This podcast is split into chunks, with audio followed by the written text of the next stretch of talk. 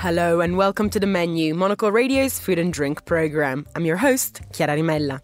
Today, we sit down with acclaimed chef Daniel Humm to talk about his food and art book, Eat More Plants, and his ideas on how to change the food system. Food is so central to life and it touches people in different ways and it can also be transcending and it can create these memories that we never forget. Also in the program, we discover a new Vietnamese opening in Singapore. I think Southeast Asian flavor cuisine is on the rise. And Singapore, I think, actually is one of the best place to explore this because the way the customer perceive food here is more sophisticated than most. Plus, we hit the slopes of St. Moritz to discover the Engadine Valley's culinary offerings. All that here on the menu on Monocle Radio.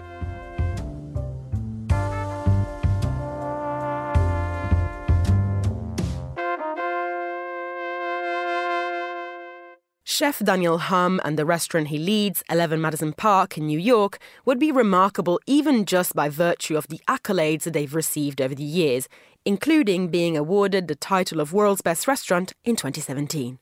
But the Swiss born chef has a perspective and a mission that goes way beyond winning titles. A passionate advocate of eating plant based food, he turned the menu at his restaurant fully vegetarian in 2021. But it's not just that. The pandemic also made him rethink many aspects of the restaurant industry and how fair and accessible it is. That's why, at that time, he turned 11 Madison Park into a community kitchen for frontline workers and food insecure New Yorkers. All the while, he kept journaling and making sketches about food, ingredients, and vegetables. These intimate insights into his emotional approach to creating a menu have now been compiled into a remarkable, unusual, and very abstract food and art book called Eat More Plants, released with publishing icon Gerhard Steidl. I spoke to Chef Humm about his idea that food needs to point to a better future and started by asking him what led him to this book project. This is a very special project. And in fact, it was never really meant to be a book because it's really pages of my journal during the pandemic. And when Gerhard, who came to the restaurant with one of my closest friends in the world, who is Roni Horn, who is this amazing artist who has worked with Gerhard on many projects, on many books. And of course, also Gerhard has worked with many, many great artists out there. And Roni has always spoken so highly about Gerhard and the way he works and his quality and his standards and his perfectionism and all of it. And so they came together to have a dinner at the restaurant and it was so nice. And afterwards, we had a really beautiful conversation with Gerhard and he was really taken by the meal and it being all vegetables and he was very curious how it all came to be. And i told him that during the pandemic i was journaling and journaling and drawing and writing. And that's where really the idea came to life. And so i told him about it and he said oh my god i would love to see these journals. And i was like well they're not really meant to be seen because they're very personal. But he showed up the next morning to my office right here and he said where are they? Can i see them? And we went through them and he was excited to see them and he said hey i really would love to do a book together on these drawings and writings. And it took a little while for me to get comfortable with that because he does art books. I don't consider these artworks. It's just my personal practice. But then as as i was working with him in germany for a few weeks it was just an incredible process and it made me confident that it is in the right hands and this indeed should be shown in the world and i'm very proud of it and it's a very intimate look into the creative process. I think it's very interesting because it is a book about food but it is an art book. Obviously the industry of books about food and cookbooks is huge and it's an editorial powerhouse, but this is a very, very different kettle of fish. And I wonder how many people might see it and imagine that there will be amazing recipes inside and find themselves surprised that it's a much more abstract look at what it is that makes the magic of the restaurant. Why make an art book about food? How did the two disciplines come together in your head, art and food? Well, for me, they've always been connected. I had a very powerful experience when I was 10 years old, and my parents brought me to the L'Orangerie in Paris to see the Monet water lilies. And I just went through these two rooms, being fully surrounded by these large scale paintings, and I started to cry. And I didn't know if these were happy tears or sad tears. I was just so overwhelmed emotionally.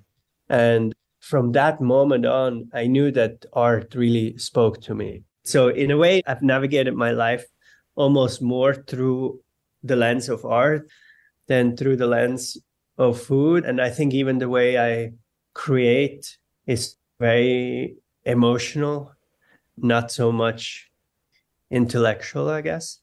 And I've always drawn and I've always journaled. And so to me, they're always been completely linked together. And a lot of my friends are amazing artists. And I feel like we share the same language and the same struggles. And, you know, a lot of artists, even when they get very accomplished, they still feel very nervous to embark on a new body of work and what is the world going to think and is this going to be good enough? And i think i have pushed myself and the restaurant always to new places in the 25 year history of the restaurant.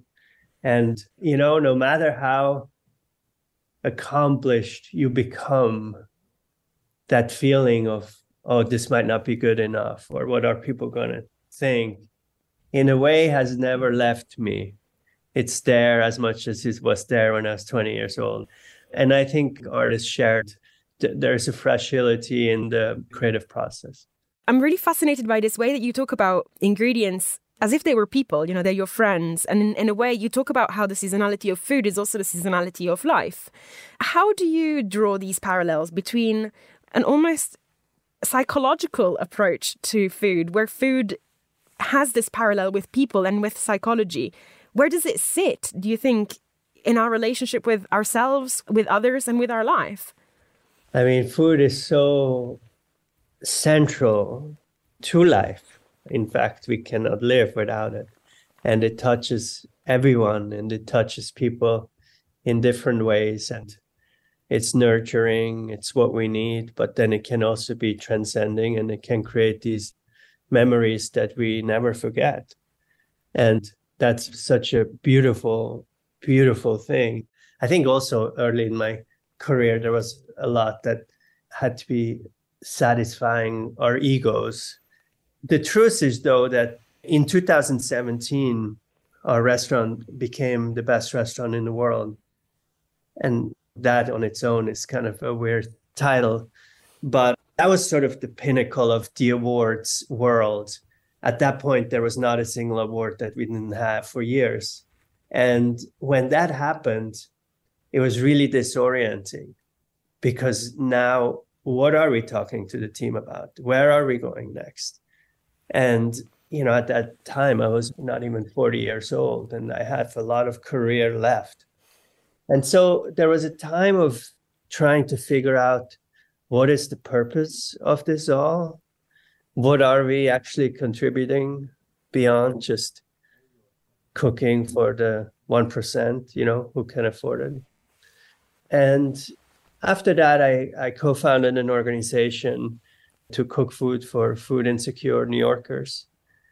And that was sort of like a step in the right direction, but it was still struggle to make sense of the restaurant and where to go next. And then, of course, the pandemic hit and then that was devastating because we lost most of our team in that moment. We went from being super, super busy to having no business at all. Financially, it was very challenging. We didn't know how to pay the bills with no income, how to pay rent. So we're even to the point of facing bankruptcy.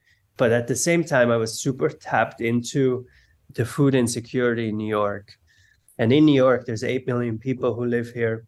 Before the pandemic, there's a million people that are food insecure. That number doubled to 2 million within the first two weeks So now there's 25% of New York City is food insecure. But we decided to turn 11 Madison Park into a community kitchen and starting cooking meals.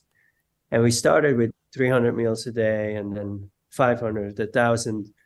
At the height of the pandemic, we cooked 8,000 meals every day, each day in little cardboard boxes in the kitchen of 11 Madison Park. We did this work for two years straight out of the kitchen. And it changed my life. Even though I did not know how to pay the bills, I didn't know if there's going to be an 11 Madison Park in the future. I lost my team. Even though all of a sudden I started feeling really happy when I was waking up in the morning. I felt like there is a purpose. I felt like for the first time in my life, the work of cooking actually really matters. It actually is really making a difference in people's lives. And it became clear to me that the world is telling me something. It became clear to me that I have a responsibility to use the language of food to create change and so I think creatively, I feel like pushing towards plant based eating is the only way that progress is going to be made. But I do believe in creating beauty. I do believe the world needs it too, like a beautiful ballet or beautiful performance or beautiful art. And, you know, cooking on a high level with the best ingredients, with the best team, on beautiful porcelain in a beautiful space, I do also think that there is an importance in that. And in our case, that very thing has given us the platform and sort of the voice to make a change. Um, but after reaching all these awards, it became clear during the pandemic that we actually now have a responsibility. This shift to plant based is obviously the backbone of this book. It's called Eat More Plants, and it is the big radical difference that you've made to the restaurant in the last few years. But I am very curious to know in the book, you mention that cooking with plants is the most natural way of cooking. What do you mean by that? Well, it is spiritual to create these meals with just plants and there's no life being taken. I mean, you can't ignore that. And after now three years of creating these luxurious meals and there's no life being taken and we create these memories there is something really beautiful about it. But i also mean it in a way that when we cook seasonally now if everything is a vegetable on the plate then everything is from that season from the earth. And when you're eating that you're really feeling the season in a way I don't believe before you really did, because I think before we almost just cooked seasonal condiments to fish and meat. And today, the entire dish is of the season and it is so natural. And it's also so abundant. I felt like maybe we would be limited by leaving these things behind. But in fact, it's the opposite because what a main course could be in this new version of our restaurant it could literally be every ingredient that's in this book on every page could be imagined as a main course. While before we only had like five options between the five meats and now it feels free it feels really in touch with the seasons with the planet with the earth and yeah it's been really moving and, and beautiful. That was chef daniel humm you're listening to the menu Vietnam is famous for its street food. Summer rolls with peanut sauce, steaming bowls of pho, and crunchy banh mi sandwiches are all beloved examples of super fresh Vietnamese flavors. The cuisine is plentiful in nearby Singapore too, but Vietnamese chef Quinn Brown is offering something very different to the city's other casual Vietnamese eating spots. The menu at her new venture Lo Quay brings the traditional flavors of her home country into a fine dining setting with plenty of creative flair. Monocle's Lillian Fawcett went along to find out how Chef Quinn's upbringing in rural Vietnam shaped her cooking and for a peek inside Lo Quay's lively kitchen.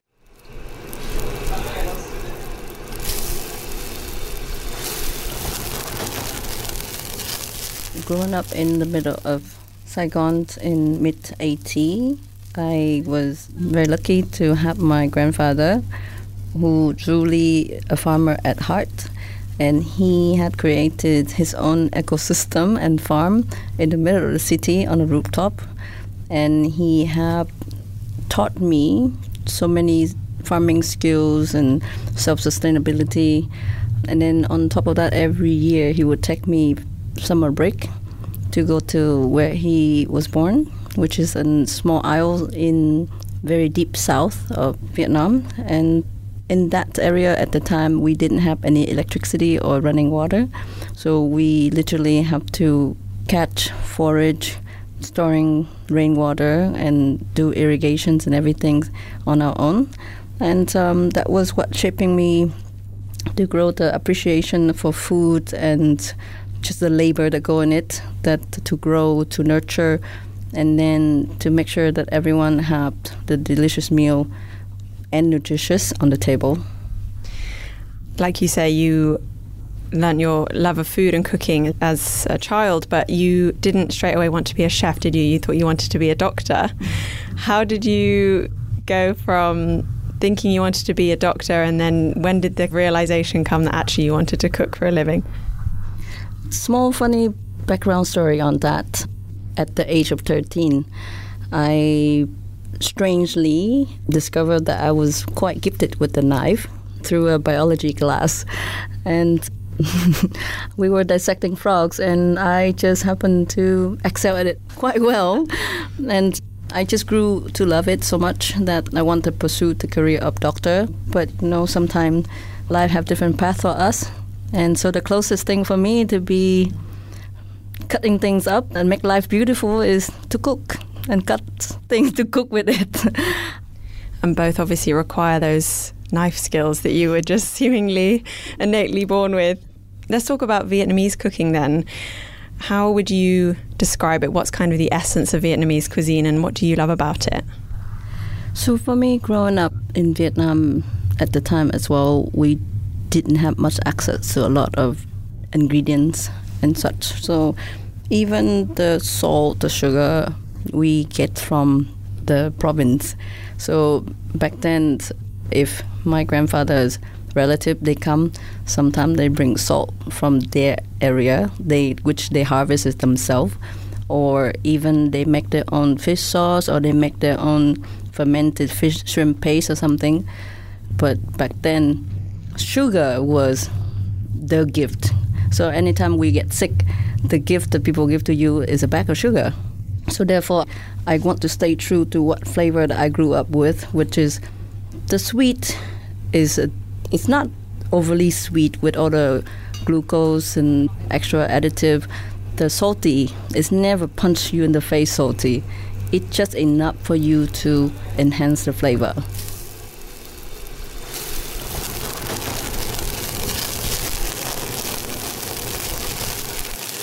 Chef Quinn, we're in the kitchen now at Lo Quay. Thank you so much for having me, and you're going to cook something for us. What are you going to make?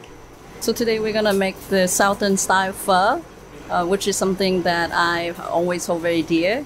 Um, I try to recreate the dish that I have with my mother when I was five on the sidewalk. So and um, a little bit different and less conventional. Lovely. Okay, where do we start then? What's the first step? Usually I start with about 20 to 30 kilos of um, bone marrow, and we cook that down with uh, omasums and tripes and a little bit of the beef shank.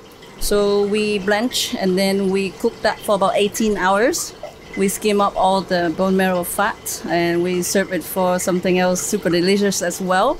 And then after that, after the 18 hour process, we um, incorporate with the herbs and then cook that for another 10 hours to reduce is to be about one third of what original stock was. And then the omasum and the tripes, we deep fried it. The tendons that we add from beginning as well, we take that out and dehydrate and make tendon chips. And we have also incorporate wagyu brisket with Vietnamese herbs. So um, let's start cooking this is the tripes and this is the omasum. so it's part of the cow stomach we fry this to be part of the garnish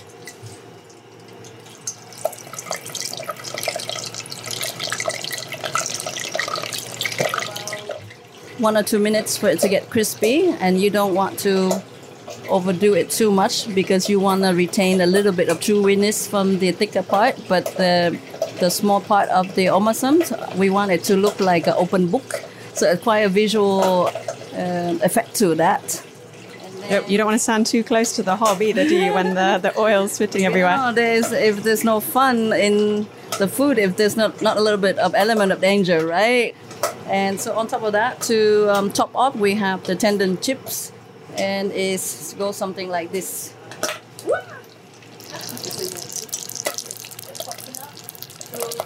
Chips take about also 24 hours to dry up, so, and then you can hear the yummy goodness popping up. So what we do with this is we put in a cup all together and it look like this.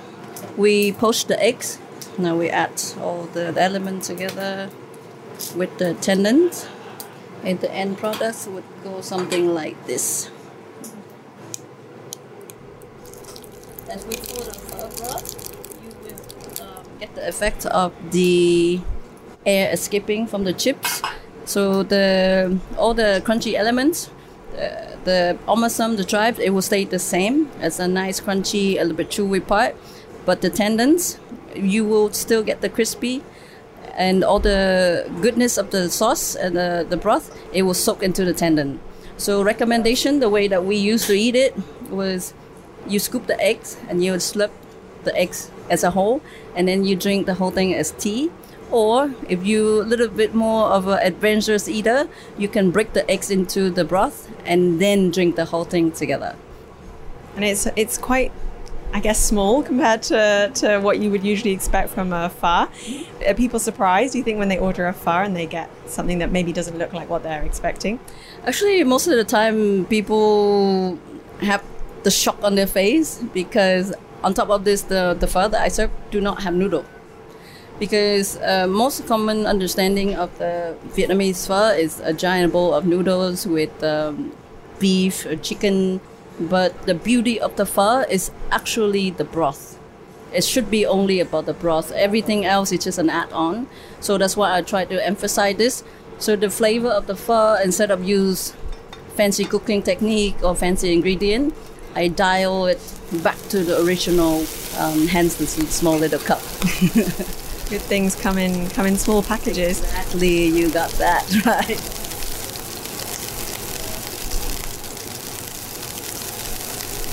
And just finally, obviously we're in Singapore. You chose to open your restaurant in Singapore. We're kind of gradually coming out of the pandemic. Our dining habits are returning to normal. What's your sense of the kind of Singapore food scene at the moment? Are you seeing any particular trends in the kinds of restaurants that are opening up or the cuisines that are really popular? I think Southeast Asian flavor cuisines in general is on the rise.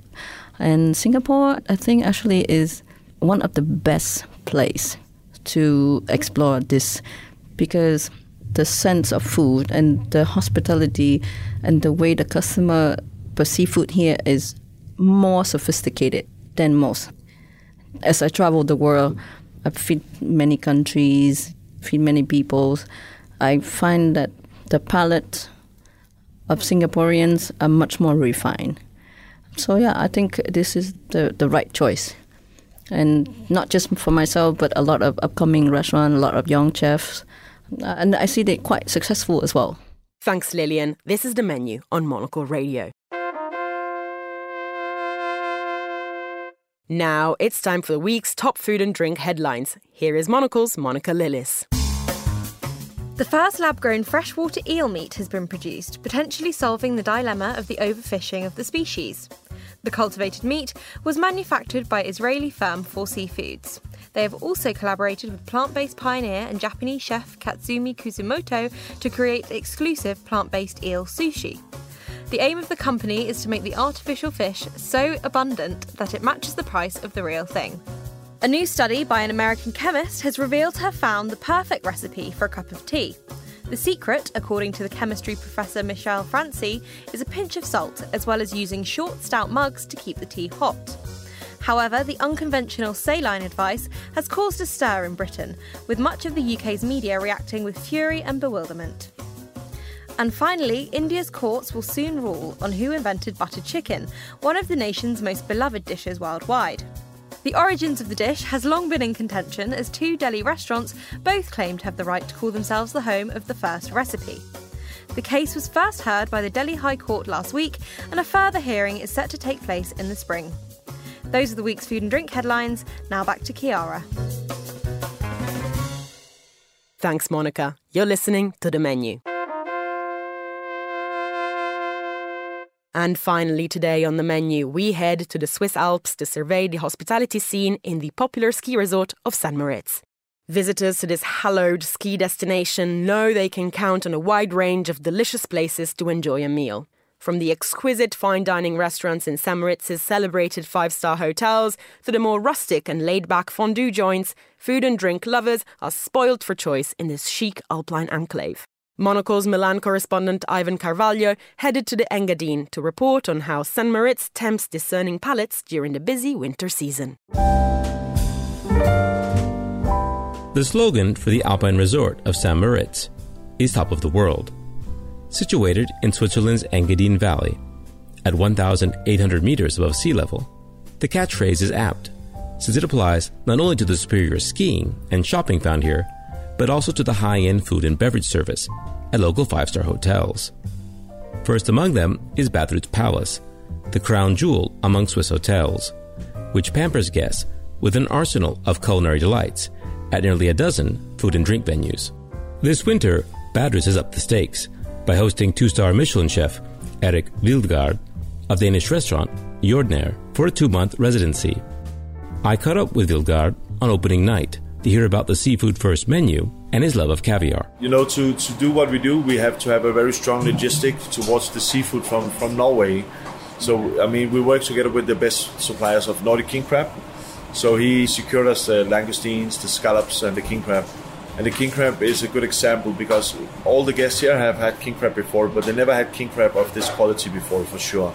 And I do like to use the whole animal. So when we have like a king crab, we, we break it apart, take the legs, we poach that, and serve it as the signature dishes. Then all the trimmings, like in between the joints, the collar, and the tail of it, we cook it separately, pick it apart, and then we serve it as one of the first bites. It's so pure on the meat, like it's so like so seafoody, but pure. So we serve it as the first bite with a small tartlet. So the usage of the whole animal also goes for the langoustine. So so we have the langoustine heads here, flambéed with Delamain cognac reduced down with Polynesian vanilla, and then the pulp from the Marinda tomato, where we separate the water from the tomato, which we then put on top of this langoustine jelly with aromatic herbs and olive oil from Cordova. So I do like the whole process of building flavors, but also respecting the product we work with. And in the menu with the caviar here at the Badrutt's Palace as, as well as home, we have four caviars right now. We have like um, two snacks with caviar. We have caviar as an ingredient for the warm turbot, and then we have a singular serving of beluga cerubica caviar with a white miso cream and a blackcurrant wood oil. And I made this dish because I wanted to to have that feel of like enjoyment. When I made the dish, the first thing the acidity called for was a little bit more acidity. But for me, if you add acidity to the dish, you break the layers of flavor. So I wanted to build on top of the acidity naturally. So I took blackcurrant wood oil, which has like a tart green tone to it without any acidity. It's just very woody in some way. And it works very well with um, a little bit of earthiness that caviar has, like this green seaweedy tone, you know, like it, it works very well with that. And it also reminds me of a joyful moment picking uh, berries in my garden, you know. So you have this summer feeling, even though we're in the middle of this winter in the Alps. But that green tartness that you get from picking berries, you know, that smell on your hands, together with the very creamy, umami-rich white miso sauce, which uh, emphasizes the umami from the eggs. While Eric Vildgaard works upstairs, downstairs in Badrutt's main kitchen, teams of resident chefs prepare meals around the clock, including sweet temptations dreamed up by executive pastry chef Stefan Gerber, whose latest passion is all things mango related.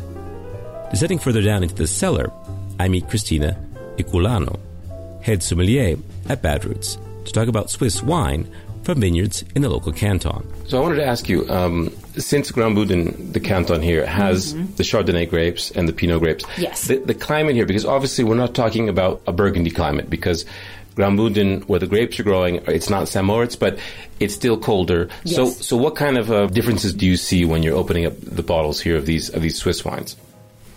In terms of uh, aromatics part, can we say, there are uh, totally different nose smells from uh, other Pinot Noir. And tell me about now the Chardonnay from here. What, what is it that you like about the Chardonnay here, and how does it contrast with, say, classic French Perfect. Chardonnay? What I truly say, I love in the Swiss uh, more the white wine than the red wine. The red wine is really good. You're gonna have a really such a beautiful wine which you can pair it with uh, more meal. But the white wine is the more com- complexed than the red wine. Like the Burgundy, can we say, really, with aromatic part uh, more expressive, already on the nose. Even on the ski slopes, visitors are pampered with fine dining. One popular mountain restaurant is Langosteria, part of the Milan based hospitality group started by Enrico Buonocore. Patrons ski on the slopes of Corviglia, then take a break to enjoy panoramic views of the Alps while tasting first choice seafood. Gianluca Penna is manager at Langosteria San Moritz.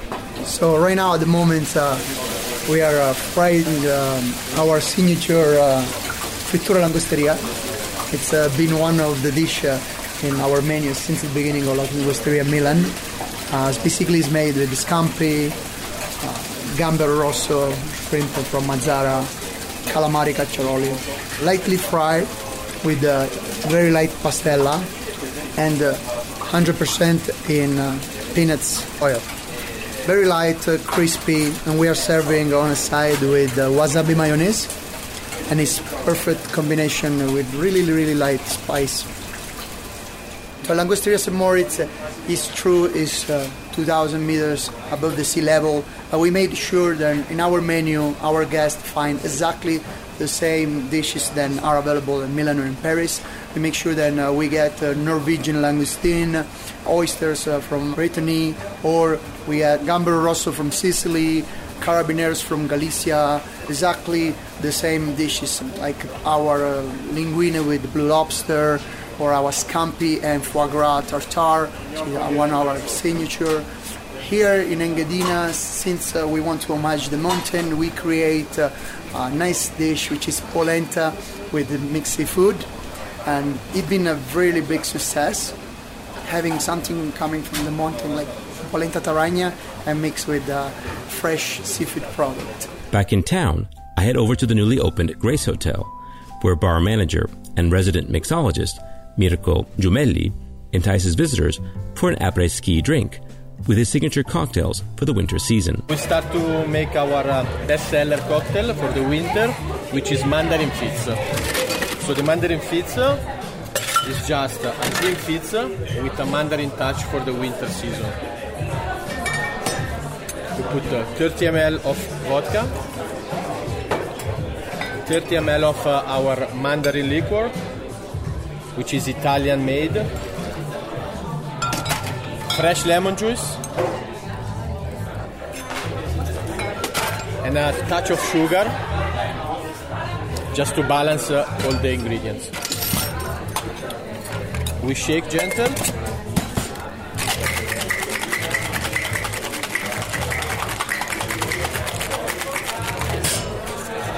We strain into a highball glass with a chunk of ice. This is a very fresh drink. It's a super refreshing drink. And we finish, like uh, every pizza, with a bit of soda water. Voila.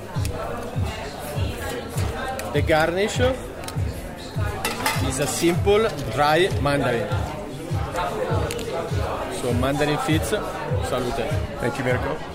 Despite its small footprint high up in the Alps, St. Moritz still offers an impressive lineup of fine dining spots and casual restaurants to keep travelers entertained in between time spent enjoying all the freshly fallen snow. For Monocle in St. Moritz, I'm Ivan Carvalho.